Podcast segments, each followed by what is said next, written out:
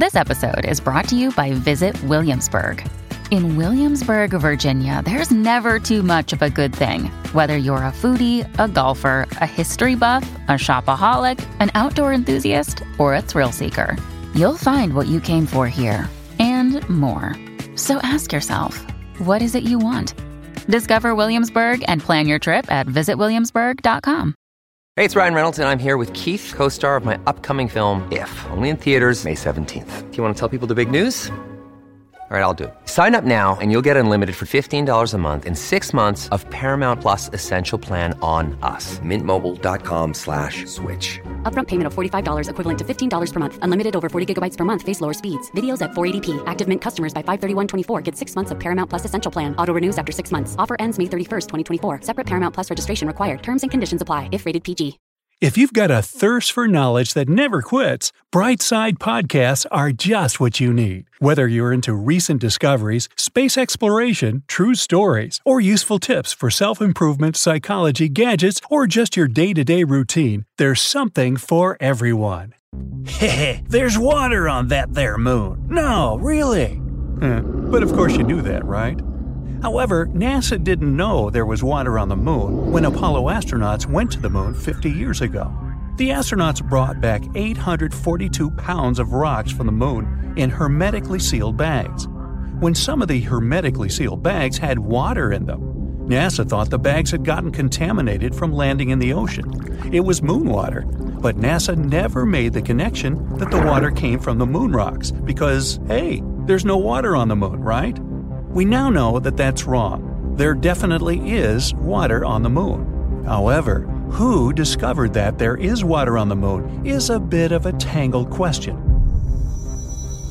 India claims that their Chandrayaan 1 lunar orbiter discovered water in the moon's soil. Regolith is the geologic term during its 2008 2009 mission. That claim is disputed because the Chandrayaan 1 spacecraft took only infrared spectral readings of the lunar surface at 3 nanometers. The positive results could also indicate OH molecules as well as H2O. OH is a hydroxyl, meaning it could be either an acid or an alcohol. India sent Chandrayaan 2 to the moon in July 2019 to confirm the earlier findings, and did find H2O by taking infrared spectral readings at 6 nanometers. But NASA's SOFIA laboratory claimed it found water on the moon in August of 2018.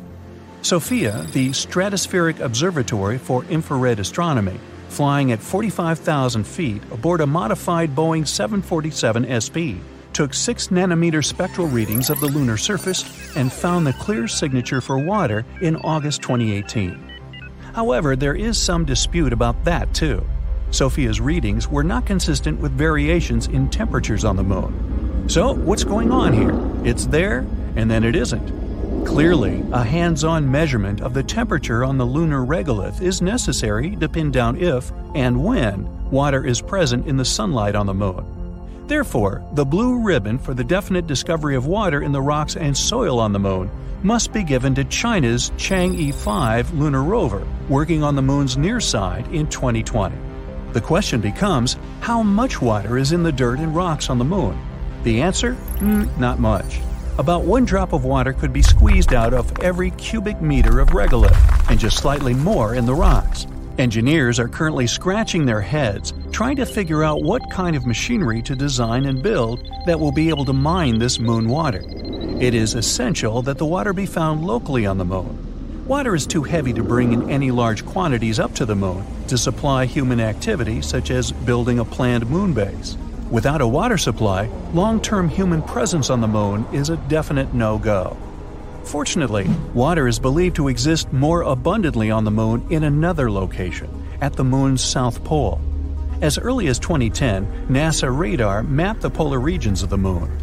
Radar mapping depends on the bounce back or reflective signal of the radar waves, Radar bounces back differently when it strikes land, or water, or ice. Just like with your eyes closed, you can tell if someone is knocking on metal, wood, or plastic. The sound waves have their own distinctive pattern, just like radar does. The amount of time it takes to receive the bounce back signal creates a map of the surface topography. Mountains, valleys, and ridges can all be mapped accurately creating a detailed surface map. When passing over the craters of the lunar south pole, the radar ranging reflection bounced back with a signal that indicated ice within the craters. This was big news and a thrilling finding. It is a peculiar quality of craters at the moon's south pole that the sun never shines down into the craters. The angle of sunlight merely skips horizontally across the tops of the craters, never going down into the craters. The unique polar location creates a situation where the upper rims of polar craters are always in the sunlight, but the bottoms of the craters never receive sunlight. Ice at the bottom of the craters will never melt. Over 40 permanently dark craters lie in the vicinity of the lunar South Pole, and they all appear to have ice in them. Space agencies from all around the world quickly made announcements that they were planning moon bases at the lunar South Pole. China, Russia, Europe, and Japan are planning to place solar panels around the rims of the craters, since they have sunlight 24 7, and mine the ice at the bottom of the craters. NASA was not so quick to do that. Wisely, NASA chose not to make extravagant plans based on a single observation. It's just not good science. Multiple observations are necessary. If your cousin Billy at dinner sees the salt shaker levitate and float in the air, but no one else notices it, it might not have happened, no matter how much Billy insists it did happen. Multiple observations are necessary for something to be considered real, and at least one of those observations must involve direct contact. NASA launched the Lunar Reconnaissance Orbiter to orbit closely over these craters at the Moon's south pole.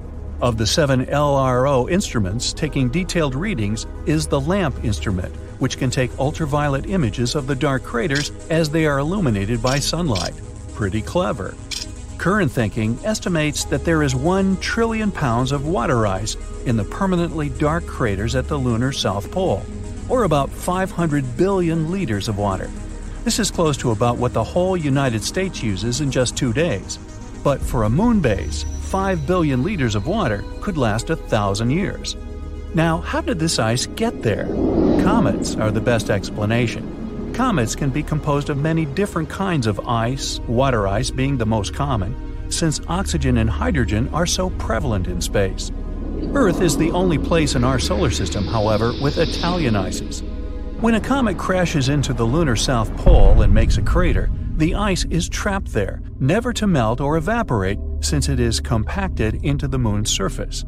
Radar readings have indicated ice as deep as 60 feet below the surface at the bottom of these dark craters. It's going to get very crowded at the moon's south pole when all these countries begin carrying out their plans to exploit the perpetual sunlight on the crater rims and the ice at the crater's dark depths. The moon's south pole is fast becoming the most valuable and most coveted piece of real estate outside of the Hamptons on Long Island, New York. But NASA still hasn't gotten its final direct sensation of water ice at the lunar South Pole. They tried, and NASA is still trying. The LCROSS spacecraft fired a heavy projectile down into the dark crater Cabeus. The idea was to create a plume of gas from the impact that would rise above the crater rim and a following spacecraft would fly through the plume of gas and take direct measurements of it. This would be the physical proof of water in the polar craters that NASA was looking for. LCROSS found plenty of hydrogen, along with sodium, mercury, and silver in the gaseous cloud raised from the crater floor, but no H2O molecules. The amount of hydrogen in the plume led many scientists to insist that water ice had to be the source.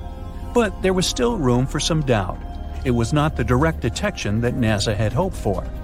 Coming soon, Prime 1 will drill for ice at the Moon's south polar area. PRIME is an acronym that stands for Polar Resources Ice Mining Experiment. The probe will only be able to drill 3 feet deep, but NASA hopes that it is deep enough to find ice compacted into the Moon below the level of the regolith. Prime 1 is part of, and a prelude to, the Artemis human crewed mission to the Moon. NASA has not had boots on the moon in over 50 years. In fact, we haven't landed anything on the moon during all the years since the last Apollo mission in 1972. We have landed rovers on Mars many times in the intervening years, but not the moon. Now, with the almost certainty of water ice on the moon, the race is on to set up a human crewed station at the south pole of the moon. Water on the moon is not only creating a lot of excitement in the science community, it's also creating a lot of drama on the ground. So now you are informed. It's not going to be just another space launch. This is a biggie. We're going back to the moon. It's going to be awesome.